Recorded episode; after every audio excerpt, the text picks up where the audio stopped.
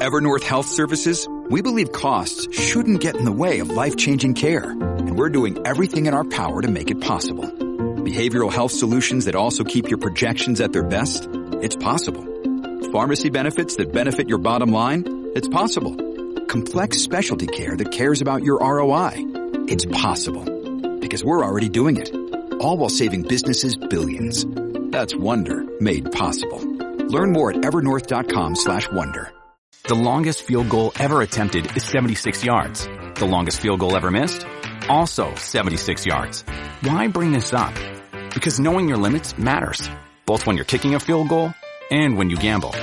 Betting more than you're comfortable with is like trying a 70 yard field goal. It probably won't go well. So set a limit when you gamble and stick to it. Want more helpful tips like this? Go to keepitfunohio.com for games, quizzes, and lots of ways to keep your gambling from getting out of hand. Hey everybody, welcome to another episode of IGN Unfiltered, our monthly interview show where we sit down with the best, brightest, most notable pick people in the video game industry. My name's Ryan McCaffrey. This is a gentleman who, uh, even if you don't know his name, you felt his influence. His name is Ed Fries. He uh, is one of the co-creators of Microsoft Excel, uh, and then more in a more fun way, although Excel's fun for some people. You of it's course, fun to work on. Yeah, I, we're going to talk about that. You also, of course, ran Microsoft Game Studios uh, and, uh, during the original Xbox days, yes. and were responsible for a lot of key acquisitions, including Bungie, Halo, etc. So, yeah. and um, I want to start with the fact that you may be ultimately responsible. You specifically may be ultimately responsible for the Xbox even existing today, because uh, as the head of Microsoft Game Studios back in the late 90s, early 2000s, you bought Bungie, who of course was developing Halo, and yeah. without Halo, I, would, would you agree that without Halo, the Xbox might not have might not have survived without that killer app? I think you're probably right. Yeah, I think you're right. Yeah, it's. Uh, but let's rewind a little more. Yeah, let's, okay. let's go back. Let's we'll, we'll let's, come back to there. We're, pit stop in the time machine. yeah. Let's go back to early childhood. Oh uh, wow, we're going way back. Okay. Yeah, we're gonna we're gonna we're gonna do that. All right. I'm just curious. Uh, you fell in love with games early in life, I didn't did. you? As I, I was did. researching, Re- really early. Yeah. You know, both my parents are technical. So my, my dad was an electrical engineer working at Boeing. My mom was a chemical engineer working at Boeing, wow. and then and then she quit to have the kids. And then uh, once we were old enough to stay out of trouble, she went back and got a master's in computer science. So double E dad, computer science mom.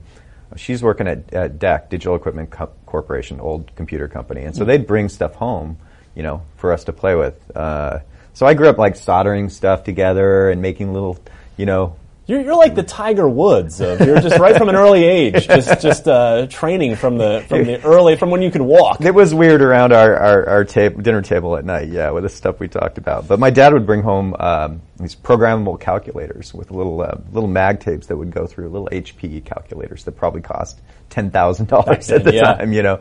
And you, I could play like Lunar Lander and Blackjack and after a while, I started to, you know, reprogram them, try to make my own games, that kind of thing, and just went on from there. So as you as you started to play games, was there a specific game that spoke to you that really sort of set just set into your consciousness and and made you really knew, know that you wanted to be have games be a part of your life for forever? You know, it was more like um, it was more like well, okay, I loved games but I also loved programming. Yeah. And so I loved both of them, and I didn't. It took a while for me to put those two things together, and they kind of go in and out together in my life. So you know, I really enjoyed. I, I really enjoyed programming, and it was like, well, what am I going to program? Um, games seemed like a fun thing to do, um, so I started imitating games I'd see in the arcades. So I did uh, Space War was one of the first games that I did. Well, I, I got an Atari 800 yeah. for Christmas one year, and so started programming it in BASIC and then learning assembly language, programming it in assembly. I did a Space War clone. And then all self-taught, I'm guessing. So yeah, I mean, you know, the way and if you talk to people of my era, it's it's usually pretty similar. It's like uh, we'd get these magazines in the mail, uh, like Creative Computing or Antic, other other magazines, and they'd have basic game programs, and you'd sit there and you type them in, and um, and then they wouldn't work because you made a mistake on line 137 and you'd have to debug it and and you know you type in enough of those and it's you start to like internalized how to make a game. Right. You're learning a language, yeah, literally. Right. And, and, and then, and then after a while, and this is where you kind of drop off some people, um, at some point you realize basics just not going to cut it, and you have to go to assembly language, which is which is kind of a big step. Um, and then, uh, but when you're programming in assembly, you can really make the machine go fast and do stuff. So, so anyway, I wrote a um, I wrote Space War. Then I wrote uh, a Frogger clone called Froggy. And you know, I'm totally not going to get you sued at all. No Right, problem exactly. there. So I'm a high school kid. I'm working at a pizza place, you know, and to make money to buy games. Yeah, of course. And um, and I, and we had the early arcade games there, and I play them at night, you know. And uh, anyway, I make this Froggy thing, and it goes. There's no internet, right? Of course. So and it just says "by Eddie Fries" on it. Okay. Um, it's Froggy by Eddie Fries. I just made it for fun, right? But it, it goes around on some bulletin boards and finds its way down to California. And there's a little company down here called Romox. Um, this would be 1981. Wow. And they're um, they were looking for game programmers, and they saw this thing, and they're and and they found me, and I have no idea. Like in 1981, how do you find all you have is book name? because your your name. Yeah, but which phone book? I mean, I was, they were in California. I was in Seattle. Hmm. So somehow, somehow they found the right phone book to find the right Call the Eddie operator? Fries, who's a high school kid. I'm not listed in the phone. Book. That's My- true. You know, I have kind of a funny last name, so that helps a, a bit. But somehow they found me, showed up. You know, will you write games for us? You know, just like, yeah. Wow. yes, I will. I'm You're making pizza. just recruiting. yeah, exactly. So, uh, so that was that was the start of my my first part of my gaming career. Um, and uh, anyway, I'll, I'll pause that's to let like, you. Yeah, that's as. I don't know if that's just lucky or if that's you know you're reaping. I mean, obviously fr- reaping the fruit of your labor there, but Right. That's just astounding to me. So you joined Microsoft. And I, and I just want to mention, Yeah. you you you, uh, you said that you're not going to get sued. Yeah, so they were worried that we would get sued. so so they made me change it. They made me uh, take out the cars. They gave it a medieval theme, basically. Right. And they changed the name from Froggy to Princess and Frog. And the idea was that you were a prince who'd been turned into a frog, and you had to Trying get to get the across princess. to her. Yeah, and so they, I changed the cars to jousting knights, you know, and then I couldn't really draw a princess, so I just drew a pair of lips, you know, that would move. she had to jump on the lips, and then you were. So anyway, so I, I, I made several games for them uh, through end of high school and going into college. was it Um, fun for you? it was hugely fun. Yeah. Yeah, absolutely. Because it was it combined the two things that I love, you know, programming and video games, right? So I'm going to college by then to get my computer science degree. Around 1984, the phone stops ringing. You know, the royalty checks stopped coming because the entire industry Crashed, went away. yeah. Right. So I'm halfway through college. I'm like, you know, I got to get a job. I got to pay for pay for college. So I started working in the computer center, um, running a Unix machine, um, and um, and and then I during summer I'd go back home and try to get a job during the summer. And uh, summer of '85, I got a job for a little company called Microsoft. Yeah. yeah, and uh, you know I was just a summer intern working on computer-based training stuff. Um, but they, they liked the job that I did. I kind they gave, gave me the nickname Fast Eddie because they said I was fast, whatever. so tried to get rid of that. I got rid of that pretty soon. I changed my name to Ed, so then the Fast Eddie didn't, you know didn't, didn't That's work. right. It's no Yeah. longer. It's not going to fly anymore. But uh, they liked the job that I did, and so then they they offered me a job to come back full time when I graduated the next year, '86, and that was to work on Excel. Wow. So, uh, yeah, you get your Bachelor of Science degree in uh, Bachelor of Science degree in computer science. But yeah, ha- wh- what are you doing on Excel? Because I, I think it's it's difficult for video game players. It's tough enough for us to imagine how games are made. Like we get we get these Vidocs and other things that sort of will show us how the sausage is made. But what do you what do you how do you even make Excel? What are what were you doing on Excel? Yeah, well, I, uh, you know, I was really lucky. I mean, so, um, the year before, the first, very first version of Excel had come out on the Macintosh. Okay, and then the team that I joined, we were taking that and moving it to Windows and adding a, a huge bunch of features and making the first Windows version of Excel. And I was the seventh programmer on the team and the most junior. Um, and so, and, and I'm, I'm assigned to work for the, the lead programmers, uh, at what's called the technical lead. His name's Mark O'Brien, and he was like, um, he was like Buckaroo Banzai. For me. He was like, which is old movie reference, but I mean, he was a brilliant programmer by day, and he was lead guitar for a, a rock band called Green Ice at night. Wow, you know, so I'm just life. like, yeah, I got like stars in my eyes working for this guy, and he's really talented, and um, and I learned a ton from him, and um, and we, you know, he was working on some of the hardest stuff, and he would just like give stuff to me. Um, so I would just He get- mentored you. yeah, and so I would get exposed to a lot of the program, more than some other people on the team. Like a guy who's just doing printing only learns one thing. A guy who's doing charting only learns one thing. But but we were working all through the program. So um, you know, so after the after we ship that version, uh, a, a different guy becomes tech lead. We grow from seven people to thirty-five, and after we ship the next version, and I become a manager of a small team of programmers.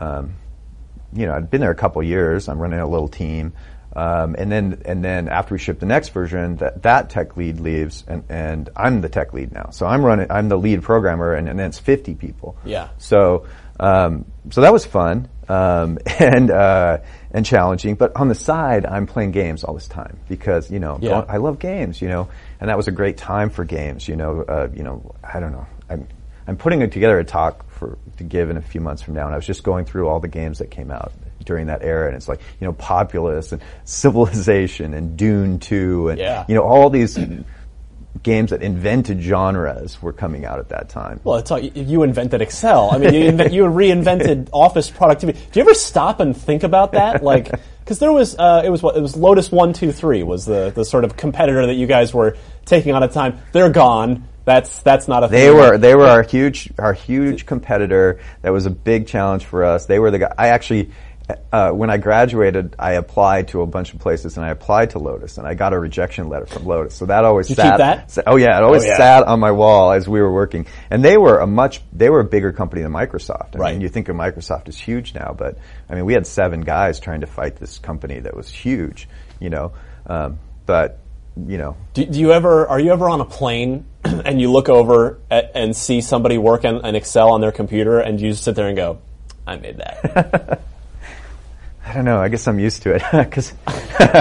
I would do that. that that's it so was. I'm not saying it wasn't cool. It was really fun. It was. It, it was. It was really fun. Um, but it's not like why I did it. I guess I'll say that. Yeah. You know, because the satisfaction programming is really fun because it's creative and you you have an idea and you try to make it some, something it. real and then something appears on the screen. You know, uh, whether it's a game or a spreadsheet or anything. It, it's it's it's an intellectual challenge that's just fun. Mean, it can be frustrating when it doesn't work, but when it works, it's it's a great, great feeling. Yeah. So, so to me, that's more what I associate it with it, those great feelings of making things work. Do you, pardon me. Do you still keep in touch with that with that mentor of yours? Did did he did he sort of did you did you get to show him your the peak of like I helped build the Xbox? You know, he he actually that first guy. You know, he went off to he he left to go to Juilliard's and study music, Wow. and he's he's an amazing Good musician. You know, my next boss after that left to move down to L.A. and became a painter, and he's and he's a kind of old world oil painter. Um, I mean, it, it was an amazing group of people that I got to work with at, at an incredible time. Man. So yeah, I was very lucky to be around. so uh, you end up as the head of Microsoft Game Studios, tasked with building a portfolio for a console launch. Oh man, you gonna- just skipped ten years of my life. Okay. are, are there high, well, you know, it's a it's a gaming audience. All right, let me fill in a little between that. Okay, okay. So, so, so after, so I'm lead programmer in Excel.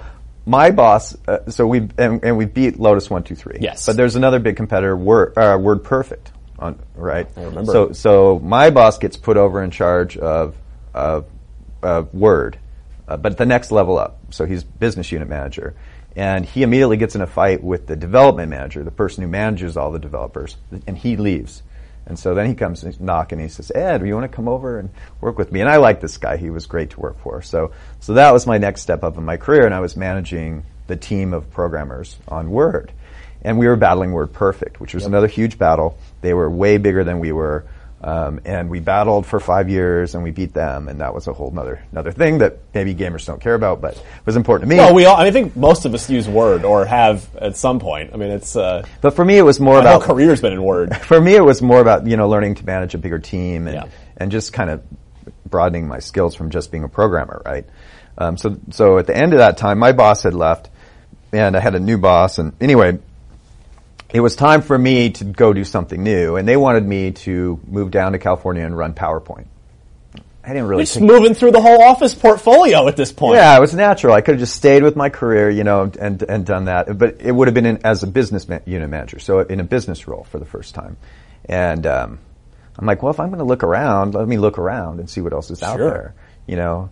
And uh, I knew there was some a little group of people that were doing games in the company. I didn't know much about them. I was actually at the airport one day, uh, flying somewhere, and, and I run into somebody at the. They were like, "Are you, you know, hey, did you know that we're looking for somebody to run our group?" You know, and I was like, "Oh, okay, that's interesting. I love games." So anyway, I ended up going interviewing for that job, and then what happened was um, everybody, a bunch of vice presidents freaked out, and they told me I was committing career suicide. They said, "Why would you leave office, one of the most important parts of the company, to go work on something no one cares about?" That's a direct quote. Wow. so that's why I didn't want you to skip that last part because it's important. Um, but I, I ignored them all. I, I, you know, well, I, I, they let me do what I wanted. Yeah. Eventually.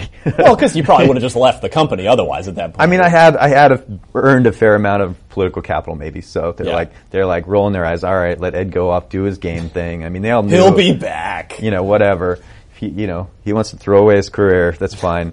Um, so I so I go over there. The first I'm You there- keep a list of those people to laugh at and, and just you know. No, most of them are Friends. Did you mail them all Xboxes later? It's- anyway, maybe we can get there later. But um, so I go over and it's a small group, really talented. A lot of them are are still there, um, still doing incredible work. Um, and you know they're showing me stuff that they're working on. They're like, "Oh, we're working with this little company down in Texas called Ensemble. They're making a uh, this real time strategy game." And I was a big, you know, Dune Two, Command and Conquer, Red Alert player, and so I was like, "Oh, this is great! You know, this is so amazing." Yeah. And, and you know, they have all this other stuff in production. I mean, but it's you know, it's a small group, uh, you know, fifty-ish full-time people. Well, it was kind of big back then, really, right? Well, it's the size of my other team that was just programmers. Gotcha, So, okay. Um, although they actually, it turns out they had a lot of contractors that I, I didn't realize that at first. So the effective size was probably more like 150. But I show up and they're like, "Hey, we're going to Japan next week. You know, you you want to come?" Uh, I'm like, "Yeah, I've never, you know, I've only been to Japan once more, just with a visit with a visiting a friend." So go to Japan and it's like this, incre- you know. I mean, I literally just taken the job, and it had been. I was a little frazzled because, you know, You're finding your bearings, right? people are telling me I'm making this huge mistake in my career, and you know, I think I'm doing the right thing. You know, but there, I'm there, and I'm walking down the streets in Tokyo, and we had just, you know, we went and visited all the great J- Japanese game developers. You know, I go in and I see. Uh, uh, uh, at Capcom, they're they're showing me this game they're working on. They call it Biohazard, which of course is Resident Evil. And, and I and I look at it, I'm like, this is Alone in the Dark.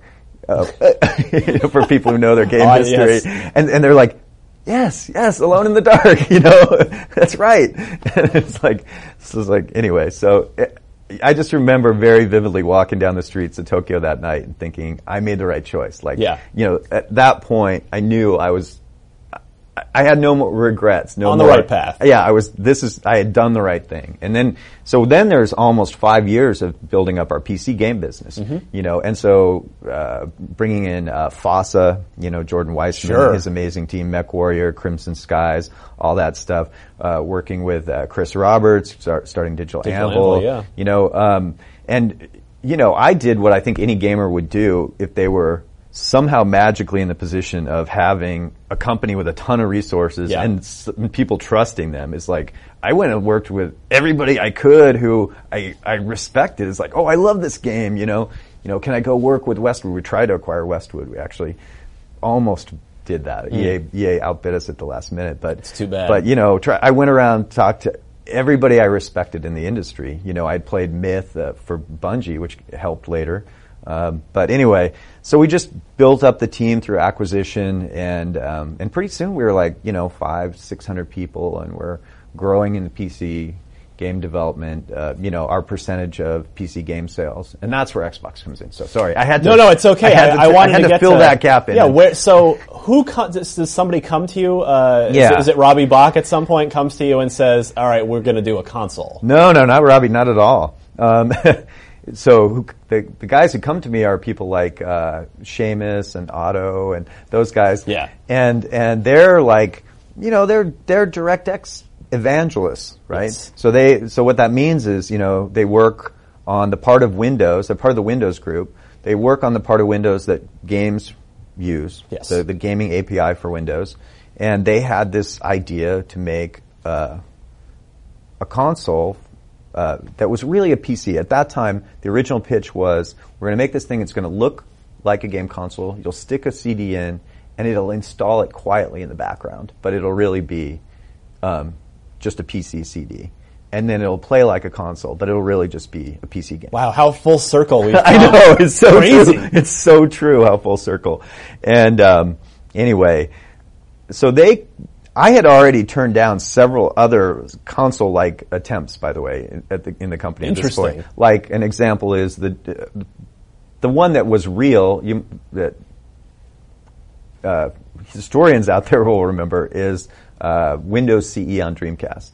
Yes. Okay. It was on the. It was stamped on the front of the. there was a Windows was the logo. Yeah. Absolutely right. Did my group develop for that? No, because I thought it was not a real opportunity, not interesting, you know. And so I got to like decide what are we going to support and what Yeah. are we not going to support. So they came to me and said, "We have this idea." And and I liked it because I had this huge portfolio of PC games that I was developing, and this sounded like an easy way to get in the console business. this is the irony. Um, you know, it's like, oh, this will be great because our developers all know how to develop on a PC. This will be a PC, and you know, and so yeah, this will be so easy for me because it would be a lot more work for me to work with Nintendo or Sony, and you know, we don't really make the right kind of content, and we don't understand Right. those systems, and you know, that's how it started. So, Uh, so I teamed up with them, and um, and uh, there was another guy, Rick Thompson, who came in. He was going to run it for a while, kind of in the Robbie role, and then he ended up leaving, and Robbie kind of got drafted in, actually uh, quite a bit later. Um, So as as Xbox is spinning up, Yeah. you've already been building this portfolio, but Right. do you get a blank check effectively at this point to, and say when you're told, okay, let's go build go build a launch lineup, go make this thing happen? eventually, yes. There's a, there's there's a famous story about the Valentine's Day massacre, and I don't know if you want me to tell that story or not, but I feel like I vaguely know of it, but I'll bet our audience doesn't, and I could use a refresher if it's a good story. I'll try. It's a good story. I'll try to do the short version. Uh, um, so basically, uh, uh, so two things. Um, there were actually two internal teams that wanted to build a console. Okay, I teamed up with one. Yep. The other was the the continuation of the uh, Sega Dreamcast line, and they had a bunch of X3DO people. Um, there, and they wanted to do a console, and their console was very much a pure console. Um, you know, Fully closed Full- platform, e- everything. Exactly. Only had a CD. Ours had a hard disk. Ours Yeah. ran Windows. Ours was a PC in disguise. Theirs was a, like a PlayStation 2. Um, so that goes all the way up to Vice President, or all the way up to Bill Gates. Wow. You know, and we all have our vice presidents on our sides. It's like classic Microsoft battle, you know. And, and and actually, some of the ones on their sides were guys I used to work with on Excel, and we had ours, you know. And and we have this VP battle, and and Bill chooses, and he chooses us because we're more on strategy, Microsoft Terminal, because we're running Windows and all this stuff. Okay, then we spend a year figuring out what it's actually going to take to do this. And during that year, so so their thing is shut down, and a lot of those guys come over and join our team. Yeah. you know. And the more we look at it, the more we like start to move more and more towards their direction. okay, we don't go all the way there, but you know, at some point we drop Windows. You know, we're like, this is going to, you know, we really want this closed, you know, single process thing that's going to run really fast for games and blah blah blah. So anyway, so all of that culminates in this big meeting. It was on Valentine's Day where we're going to get the final approval or the project's going to get canceled. wow. Okay. No pressure. you know, we've been through a lot of battles by then. Um, You're not- Word are and you sleeping that Excel night? and- oh yeah, yeah, sure, no problem. It's like I'm. Yeah, I mean, the worst thing could You're happen. confident. The worst thing, no, not at all. The worst thing could happen to me is I go back and keep making PC games, which I love. So that's fine.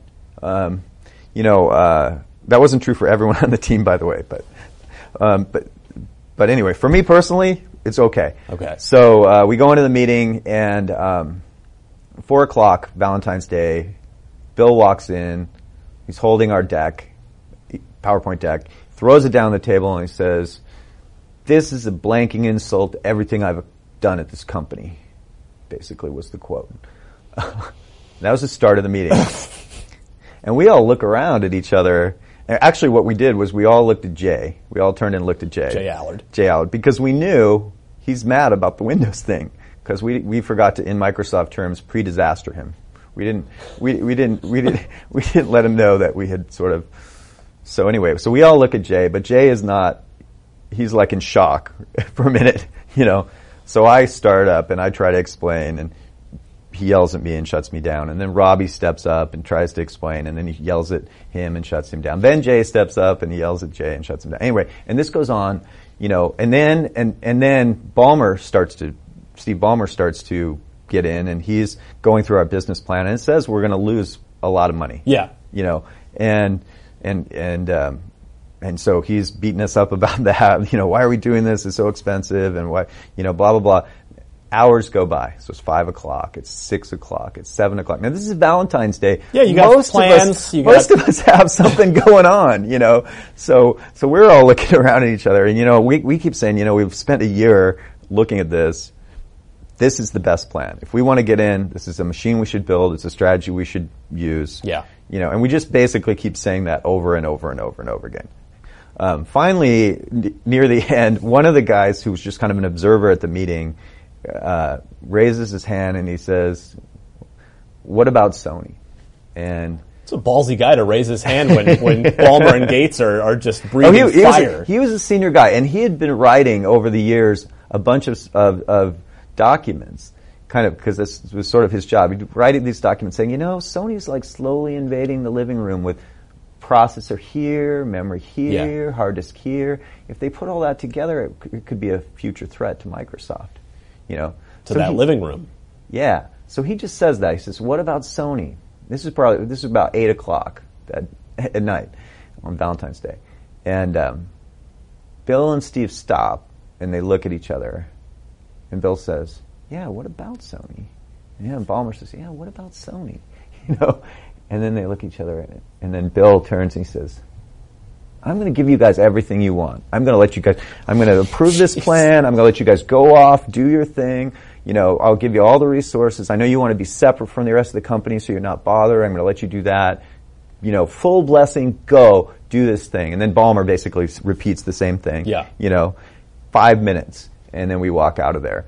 And, uh, you know, and I turn to Robbie and I say, that was the weirdest meeting I've been in in my whatever then 15 years at the company. Um, but we had full approval to do Xbox. And- All's well that ends well. yeah, I we guess. had the blank check, How many? Uh, and that was February of 2000. We're shipping A year and a November half later. 2001. Yeah. I have to have a launch portfolio in 18 months. so, uh, gee, well, that brings us to Bungie, I suppose. It does. uh, was what drew you to them?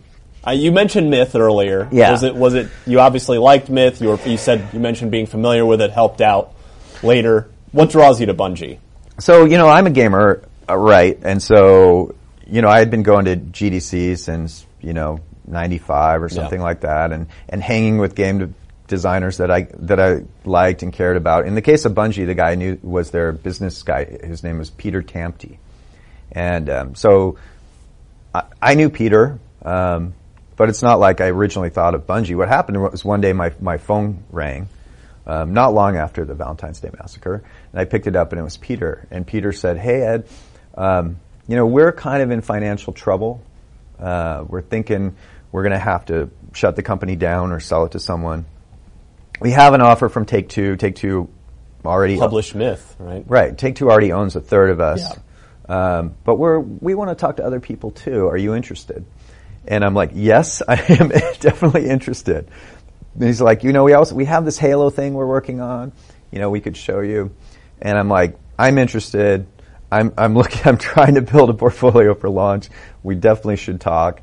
And that, w- that was how it started. There was a guy on my team, John Kimmich, and he really drove the deal. And, um, and, and I had to negotiate, uh, uh, with Ryan, who ran, uh, Take Two, you know, to split up Bungie. Yeah, figure out that part of it. Yeah, so once I understood what they had and everything, it was like, okay, all I want is this thing they're working on called Halo and all the development team.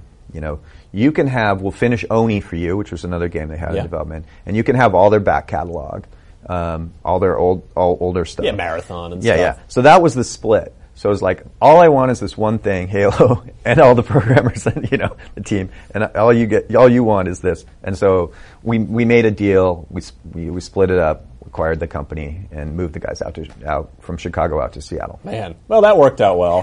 um, With Kizik hands free shoes, motion sounds something like this. Kizik helps you experience the magic of motion. With over 200 patents and easy on, easy off technology, you'll never have to touch your shoes again. There are hundreds of styles and colors, plus a squish like nothing you've ever felt. For a limited time, get a free pair of socks with your first order at kizik.com slash socks.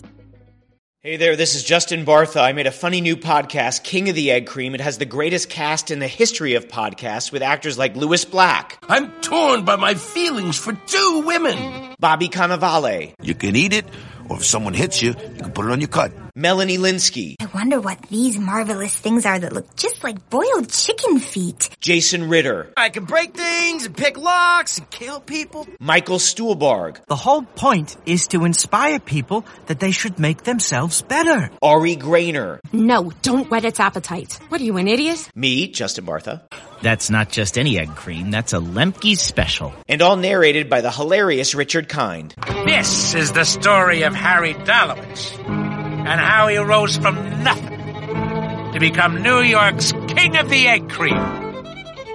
So if you like funny true stories, come listen to King of the Egg Cream, available wherever you get your podcasts. now, it's fairly well publicized at this point that I've, I've talked to a lot of Microsoft guys that you guys weren't expecting Halo to be this killer app. Yeah, well, yeah, that's kind of true.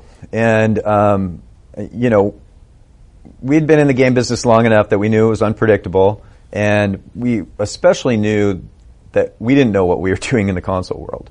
And people were constantly telling us, people like you, Shooter won't work. people were constantly telling us that we didn't know what we were doing.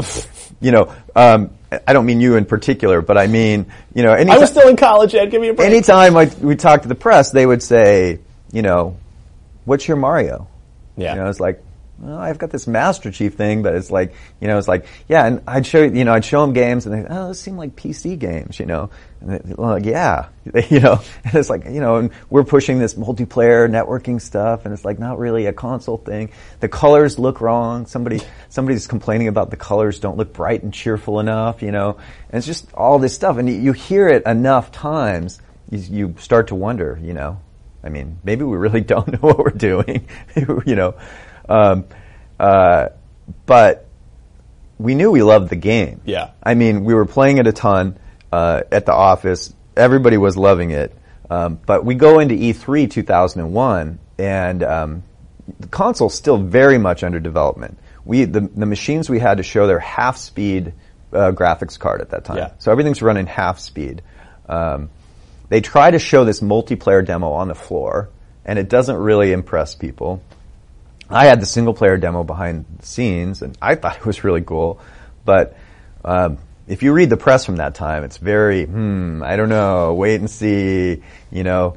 Uh, so we weren't sure. You know, at the same time, we were working with some console people. Uh, you know, Project Gotham Racing, Bizarre Creations. Uh, they had they had worked uh, on a Sega title before that. Yeah, Uh, Lorne Lanning Lorne Lanning, who- who I saw last night. uh, right, uh, Munch's Odyssey, um, and and so yeah. So going into launch, um, you know, definitely Munch and Halo were, you know, from the marketing guys, you know, they're like, hmm, you know, experienced console team, well-known franchise, you know, or PC game in a genre. There'd only been one other first-person shooter on a console at that point, GoldenEye. right? GoldenEye. So, you know, it's it's not just that it's a PC. It's just like an untried thing. Um, so yeah, there was a lot of skepticism, and even going, even if you look, I, sometimes I'll talk about this. I, I show a Penny Arcade cartoon from the time where they, where they, where they, right at Xbox launch, and and the last frame is Halo is shit, and it shows a toilet seat. um, I mean, there was, you know, some people were saying stuff like that, influ- influential people, you know, but as soon as we launched, the game, of course, became defining, took off, and you know, and then it, you get all the, oh yeah, of course, oh yeah, we all knew that was going to be the case. We all knew it was going to Well, be that, great. that's what I wanted to ask you is like, you know, some, whatever, six months later, whenever it's, it's just blowing up, it's taking off.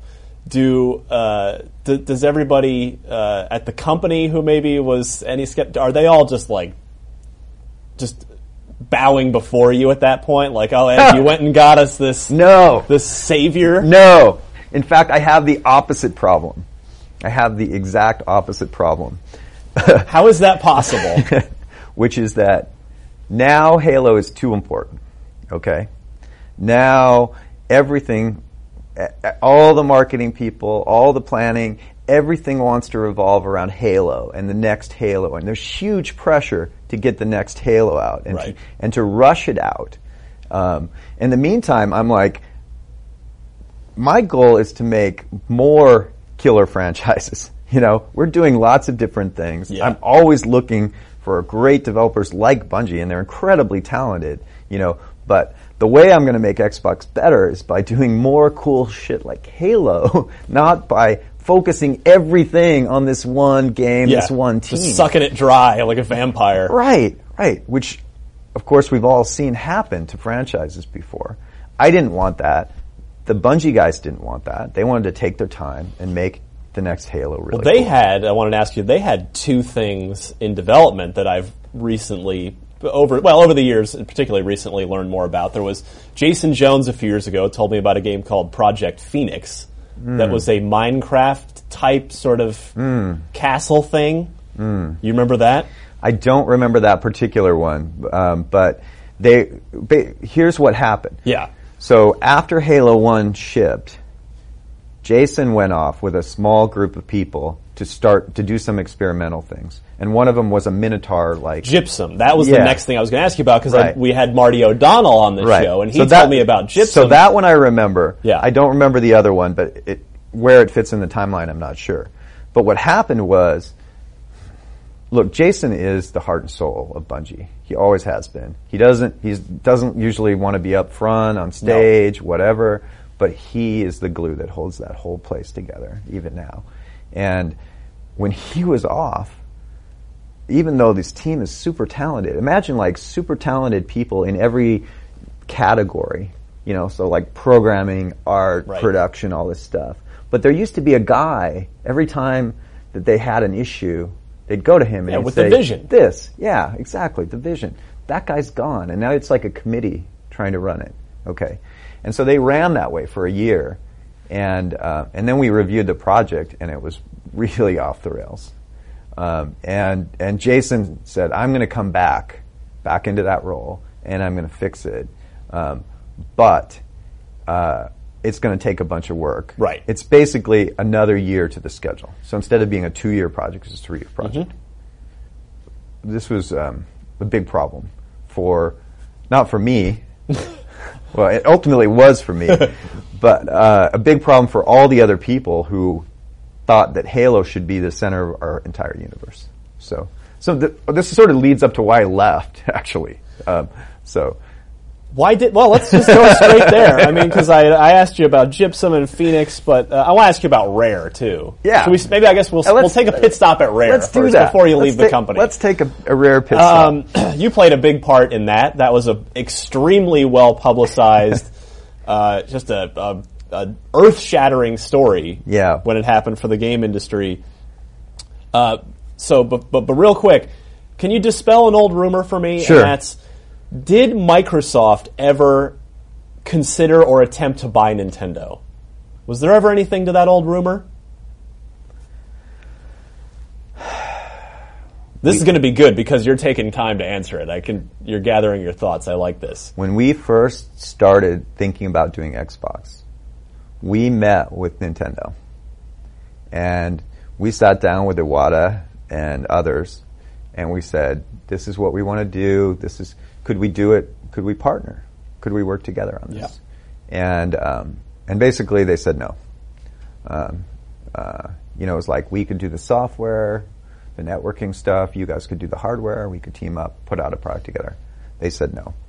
Um, then Bill met uh, with Sony. Same deal. Can we work together? Can we partner? And they said no. So that is true. Interesting. Um, ac- actually, if anyone ac- thought about buying Nintendo, uh, I, I never heard that. So that's Rumor that's dispelled. There it is. I mean, So- you ask Robbie that question, or ask I will. else. I'm gonna try and Yeah, get him ask in Bill here. when you get Bill in here. Ask him that. I, it could he's have a little happened. busy saving the world right now to come in and do my dumb interview show. yeah, well, but- that's important too. so rare. So rare. So uh, it's like all these things. I mean, I had been a big fan of their games. You know, um, I, I I was actually a really big fan of, of Diddy Kong Racing for whatever reason. I loved that game.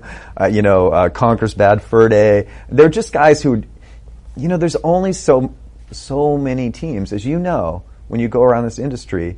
There's only so many teams that do like that are special, super top, Yeah. special work. Yeah, and so you know, for me, it was always, it, it wasn't like we were going around, let's acquire all these people. It was like, how can we work with each different team? Yeah. Sometimes, like the Bungie guys, we didn't set out to acquire them. They called and said, we're going out of business. You know, it's like, okay, we, you know, we will rescue you. Yeah. Right? Um, in the case of Rare, they had a, uh, an agreement with Nintendo where Nintendo owned half of Rare. And this was an agreement that was like 10 years old. Yeah. And uh, Nintendo had an option to buy the other half of Rare. And that option was coming up. Now, I had met with the Rare guys before this. Just at that time, they were still fully in the Just Nintendo looking to work camp. on something, maybe. Because you never know what's going to happen, just so we know each other. Right. Right. Why not? You know, we all love games. We can sit around, we can talk games. Then they know who I am and, you know, what I'm about, and I know them. So, you know, maybe a year and a half, two years after that, you know, again, they call me up. They explain this arrangement that they have. They explain that Nintendo, it doesn't look like Nintendo's going to exercise their option. Wow. Um, After all the IPs and things that Rare built, that's interesting. It was shocking to me. And, um, and, it, you know, having been through a bunch of these, bat- my whole career is like, you know, battling one, two, three, battling Word Perfect, you know. Now we're battling Sony and Nintendo, you know, and here's, here's an opportunity where it's kind of like two birds with one stone kind of thing. You know, it's like, you know, okay, this is going to be expensive, but we're going to take away one of what I think is one of the best developers from our competitors. If, if we were just doing that, that would be one bird, you know, and then, and then we're adding them to our team, two birds, you know, Yeah. you know, so Because theoretically, with what you're telling me now, with this whole option coming, Sony could have come in. Absolutely. And, and bought Rare instead. in fact, Activision almost did. Um, I'm sure that would have ended well. So, um, so we put in a bid, and then uh, Activision outbid us, and it looked like we were going to lose the deal. Huh. And then at the very last minute, Robbie increased our bid, um, and uh, and we won. Wow. And we won the deal. Um, and uh, and yeah, that was it. And and who knows what what could have happened with Rare? Um, you know. Are you are you uh, in hindsight? Are you you feel still feel good about the Rare deal? it's sort of unfair for me to to me for me to say because I left soon after the deal completed. Yeah. And so, of course, like in my mind, if I was managing Rare, the Stamper brothers would still be there, and they would have done cooler stuff, and it would have all been great. Um, I left, and then they left soon after. Yep. You know, and um, and so who knows what would have happened? Uh, It, it could easily have gone the other way, right? It could easily have just maybe once we bought them, they made a lot of money, and they would have left no matter what. Right. Who knows? Uh, so then you leave early 2004. Ed Fries walks away. Uh, Xbox was just coming into its own, really, Yeah. at that point. Yeah. Uh, we'd had, you know, you, the, the portfolio was really starting to grow. Uh, Ubisoft had done Splinter Cell exclusively right, for which Xbox, which was just this amazing stealth game that the, Yeah. the likes of which we hadn't seen before. Really, you know, there was Metal Gear, but now there's Splinter Cell. Yeah. Um, and then the 360 would have been on the drawing board back in early 2000. I read Robbie's book. Oh, yeah. uh, would have been back uh, on the drawing board then. So we were working on 360. I worked on 360 for a while before I left. Yeah. So I, I have a sense of what your answer to this question might be because you've you've already you've been hinting at your whole career is just one big battle after another. But so yeah, what respectfully, why do you why do you leave at that point with the, the system coming into its own, the 360 on the horizon? Yeah, it's complicated, and and you know it has to do with a lot of different things. Um, I'm turning 40 at that time. Yeah. Uh, I've got one kid at home. I've got the second one on the way. Um, I've been there almost 20 years. Um, I made a lot of money, uh, frankly. Yeah, the the ex, I mean, number, programmer number seven on Excel. Yeah. That's a that's a good gig to get in so, hindsight. So these are the things on one side of Yep. the balance. On the other side, um, when I left office and went to work on games, I found myself in a situation where I had a huge amount of freedom to do whatever I wanted, and because because no one cared. You remember that quote? yeah, no one cared what I was doing. Okay. By the time we got Xbox out and it was proven to be a success, everyone cared. Everyone cared. It was like working on Office again. Hmm. Um, everyone wanted to have a say about what we're doing and how we're going to do it, and they didn't know the game business like I knew the game business, and it was very frustrating for me. And an example is the Bungie story I told you. Yeah. Okay. We needed to take an extra year to do the next version of Halo. I meet with my boss, Robbie Bach, and say, we need to spend an extra year. And, and by the way, I enjoyed working for Robbie. We worked together almost a decade. Yeah. He was a great boss. I'm a product, you know, technology game guy. He's a sales and marketing the business. guy. Um, not really. I, w- I mean, okay. I run. I ran the publishing business. Right. But but yeah. But I learned how to run a business from him in a lot of ways. Um, so instead of saying, "All right, we should take this extra year," he said, "Let's have a vote." So he brought in all his senior staff members, J Allard, Mitch Koch, uh, other people you don't know, uh, and went around the room. Should we force Bungie to ship on the original schedule because Halo is so important to the company, or should we give them the extra year that they want?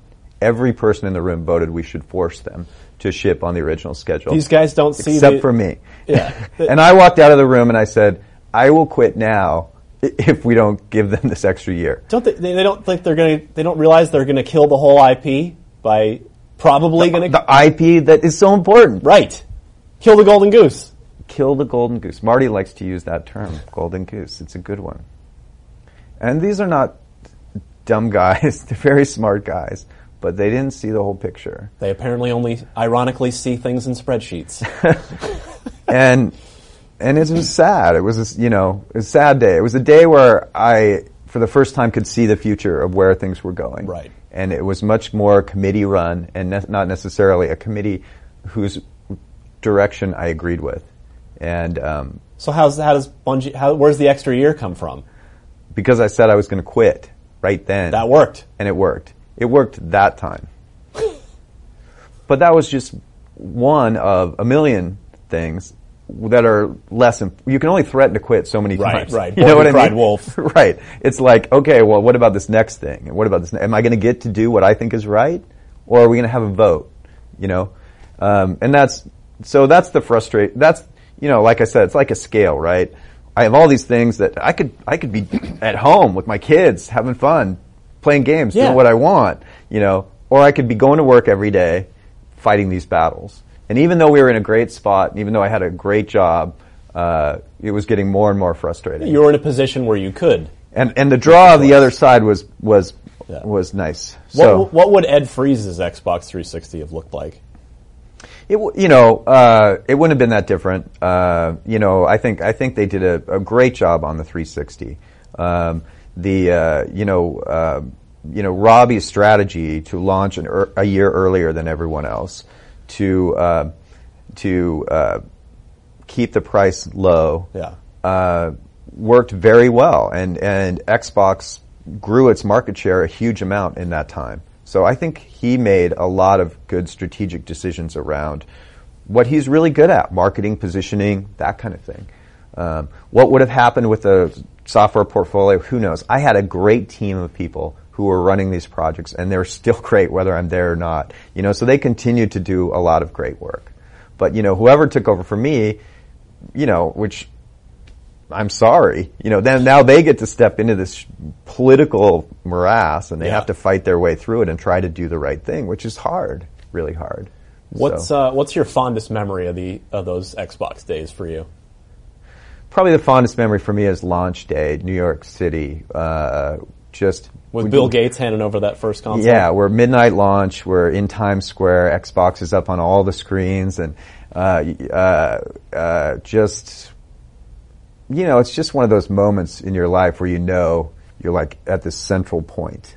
You know, so it's great, great memory. Do you have uh, do you have a favorite favorite child, favorite Xbox original Xbox game that just is sort of near and dear to your heart? Well, you know, after I left, they, they canceled Psychonauts, and that was kind of a blow. Um, and I and I spent some time down with Tim Schafer trying to help him Yeah. work with them and get a good deal in the cancellation and make sure that that game found a home. Seamus actually helped a lot too, uh, finding him a new publisher at that time. right? And uh, and so um, Psychonauts is. Uh, is a title from that time that So I'm, did I'm you back of- Psychonauts of. too? I did back Yes. Psychonauts too. they did they did a nice little video uh, history of Psychonauts. I did like a three part video. You know, the two player productions. Yeah, those, amazing those stuff. documentaries are awesome. yeah, and they had me in it, and it was very kind to me about my role in the project and things like that. So yeah, I definitely backed it.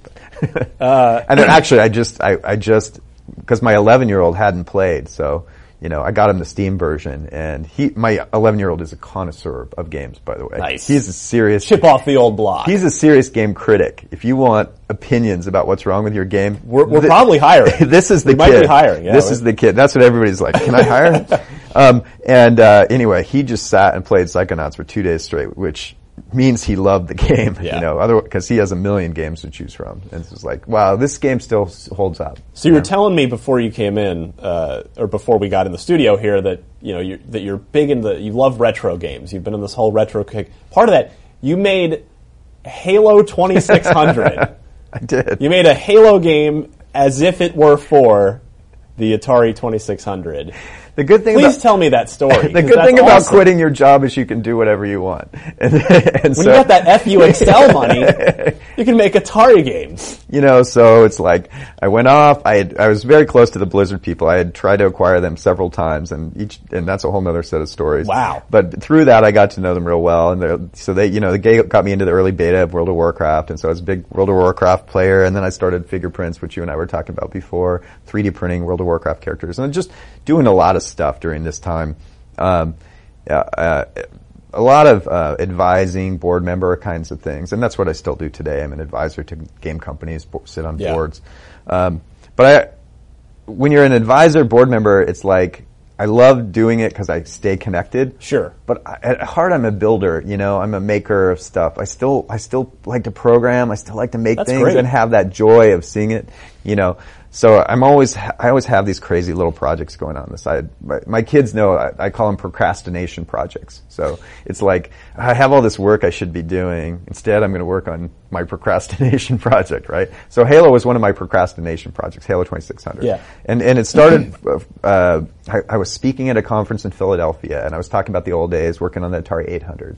And somebody came up to me afterwards and they said, "Did you ever work on the 2600?" That was 1977. I was, you know, I would have been 13. As I said, you know, no, I never programmed on that. Um, they said, "Oh, well, you should read this book, Racing the Beam."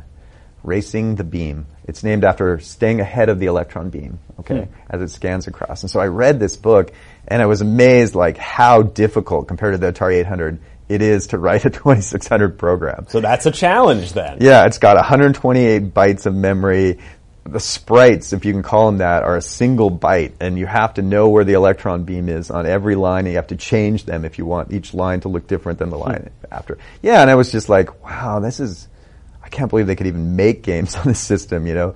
But um, so I looked, and there's there's emulators and there's assemblers. There's the equipment that you need online, the software that you need to play around. So I was like, okay, I'm just going to put a sprite on the screen.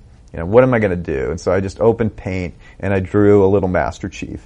Okay, and I and because I couldn't think of anything else, and I just and then I implement the code to put it on the screen. Yeah. You know, and I got him work, got it working, and uh, and then I'm like, well, I could make him move around. You know, so then I write some code to make him move around. You know, then then I write some code to have some alien guys, and then I write some code to shoot the aliens, aliens to shoot back. You know, but it's just a goof. I'm just doing this. Right. You know, no intention of doing anything. Then I come down to GDC, and uh, this would be 2010. And I run into, I just happen to run into like Mike Mika and Chris Charla, and and they're standing there with Tod Frye, who uh, worked on the 2600. Tod Frye did the Pac-Man Hmm. uh, for the Atari 2600, kind of an infamous project. But anyway, um, and and they're like, "Hey, have you met Tod Frye? He worked on 2600." I'm like, "You know, I'm dabbling with the 2600 myself at home." They're like, "Really? What are you doing?" I'm like, "Well, I you know, I just did this Master Chief thing, you know." Was, and they're like, "Oh, you have to do this." I'm like, "I do," and they're like, "No, you have to finish the game. Like, make that game." I was like, "Really?" They're like, and yeah, Mike Mika was like, "I'll help you. You know, can I can I make some sprites for you?" And I'm like, "Yeah, you know, I'm not really an artist. Yeah, I could use some help." Um, you know, and they're like signing up to be my play testers and. Um, Ian Bogost is there who, wrote, who wrote the book Racing the Beam, and so he's my playtester. and um, so they just encouraged me, and then uh, you know, so I, I worked on the game, made it, uh, uh, really fleshed it out. You have only 4,000 bytes, 4K, to fit an entire game, and it has it has 64 rooms. You fight your way through, and then it has a big boss battle at the end. And squeezing that in 4K is is really hard, but it's the kind of stuff I used to do. Yeah. You know.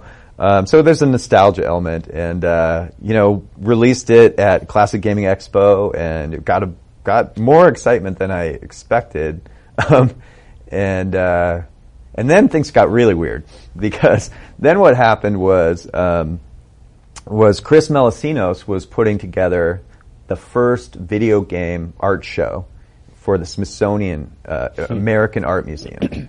And he calls me up. He said, "Can I interview you for the thing? We're doing like a video of a bunch of game people." Yeah. Sure, I'll do that. And he takes some quote out of the video of mine where I talk, and say, uh, programming is like poetry, and he puts it on the wall of the thing, you know. Um, but he's also like, "Can we include Halo 2600 as like just an example of homebrew? Because there was just examples of everything about the game." I'm like, "Sure, put it in there," you know. So the curator of the Smithsonian American Art Museum, after the show is this huge success. It's Sure. like one of the biggest things they've ever put on, you know. Um, and uh, so afterwards, he's looking through the collection, through, looking through the games, and he f- just falls in love with Halo 2600 because he thinks it's like sort of this ironic retro look at you know a future product and all this stuff. He's like, you know, can we add that to the permanent collection of the Smithsonian American Art Museum? you know, and I'm like, yes, you can. So anyway, so then it ended up being in an art show that they did later called Watch This two years later. Then they approached me last year and they said, will you join our board of commissioners to help us decide what new artworks we're going to bring into the American Art Museum because we want to bring more games. You're definitely qualified for that. and I said, yes, I will. So I have my first, uh, first meeting for that next month. Unbelievable. I'm really excited about it. You seem to just run into all the right people in your life, whether it's You know, it's a charmed life, it's a good life. there's a lot of serendipity in my life. There is, and uh, you know, I, I think you can. I think people can be um, too controlling about their lives. you know, I think I think if you you know, it's, it sounds like a cliche, but you know, for me, it was what are the things I love to do? What are the things I'm good at? Pursuing those and and letting things work themselves out. Before you go, I got to ask you what you think of what what do you think of the Xbox One and where you think the Xbox is going and where you'd like to see it go? You know, we've seen talk recently of you know is is it going to be become more PC like with incremental hardware updates? Yeah. The platforms being sort of opened Yeah. a, a lot more. What do you what do you think of the Xbox One and, and where the where, where where where you think it's headed and where you'd like to see it go? Yeah, I mean, you know, obviously that they really stumbled, stumbled on the launch, and and really what happened was they sort of undid a bunch of the things that Robbie did with the 360. Right. You know, they they didn't launch first. They launched at too high a price, and there were a bunch of other things we could talk about that have changed since then. Yeah. Right. Uh, which is too bad, but fundamentally, it's a good product. Um, Absolutely. And and but it's also interesting to see what Sony did because Sony completely They made a 360, basically, right? They did. Uh, I mean, the pro- the two products now are, are very similar, and they're ve- and they're both PCs, right? They're both back to where we were you were Yeah. talking about, you know, that that original vision. So. Um, so I actually like both consoles. I think they're great. I have Sure. I have both, you know, and and we play different games on them, like any hardcore gamer probably does. Um, and um, so this, the the other important thing is, I think, that, to talk about Phil Spencer for a minute. You know, Phil Spencer is somebody I recruited into the group long ago. Um, when I decided to quit Microsoft, I had 1,200 people working for me. One person walked into my office and said, "Should I quit too?" and that was Phil Spencer. Wow. And I said, "I was like, no, Phil, you don't have to quit. It's okay. You you should do what you want to do. You should stay, make this stuff better." So he's a great guy. You know, a ton of loyalty, obviously, and uh, I was really happy to see him go into that role. And I think that he's done a great job of, of fixing things. I mean, a, a great example is this recent thing, this opening up Xbox Live for cross-platform play. Um, I hope that Sony is going to respond likewise. I'm I'm a big fan of Shuhei Yoshida Mhm. oh, uh, uh, at Sony as well. Been a great leader there. He's been a great great guy. Loves games, um, and and it's good to see some of the war kind of ramping down and and more kind of respect and cooperation between those two groups. Um, so um, so I'm very optimistic for the future of both companies. Well, Ed Fries, thank you so much. Your uh, plug, real quick. Your your you've got this whole retro uh, kick going on. Where can we read and see all of your things you've got going on? Well, so um, now I'm getting into like like 2600 wasn't old enough, so now I'm going back to the very very beginnings of the video game business. So I started with uh, computer space, and you can read a blog I wrote called "Fixing Computer Space." If you just look for that, it's Sure. edfries.wordpress.com. Um, but I have several more queued up after that that I'm like in the process of, of writing. I'm not really a writer, but you'll, you'll see. It has lots of pictures, and um, I, I bought a completely broken computer space machine, for, which for people who don't know was the very first arcade game. Right. The very first commercial arcade game. It was made by Nolan Bushnell before the year before he started Atari. So anyway, did that. Did uh, uh, did a, a Space Wars. Did a Pong. I'm working on a game called Space Race right now, which is the third arcade video game ever made, and um, I have. I, I would geek out. If honestly, if I say anything more, I it's going to be like a half hour of me geeking out about this stuff. But it's really fun. It's really fun for me to go back to the very, very early days when people made video games just out of simple chips, and uh, maybe I'll build my own. That'd be awesome. Why We'll not? see. You're you're that's it seems to be in your DNA. It's what you do. Yeah. Ed Fries, the man uh, responsible for getting Halo onto the Xbox and so many, many other games that are in your portfolio. Uh, I learned a lot. I had a great time. Thank you so Good. much for stopping by. Happy to do this. And uh, of course, for more episodes of IGN Unfiltered, be sure to look on IGN on YouTube or on iTunes. We do these each and every month with the best, brightest, and most interesting folks in the game industry. So, Ed, thank you so much. Thank you. Contained herein are the heresies of Radolf Burntwine, erstwhile monk turned traveling medical investigator. Join me as I uncover the blasphemous truth of a plague-ridden world, that ours is not a loving God, and we are not its favored children. The heresies of Radolf Burntwine, coming January 2nd, wherever podcasts are available.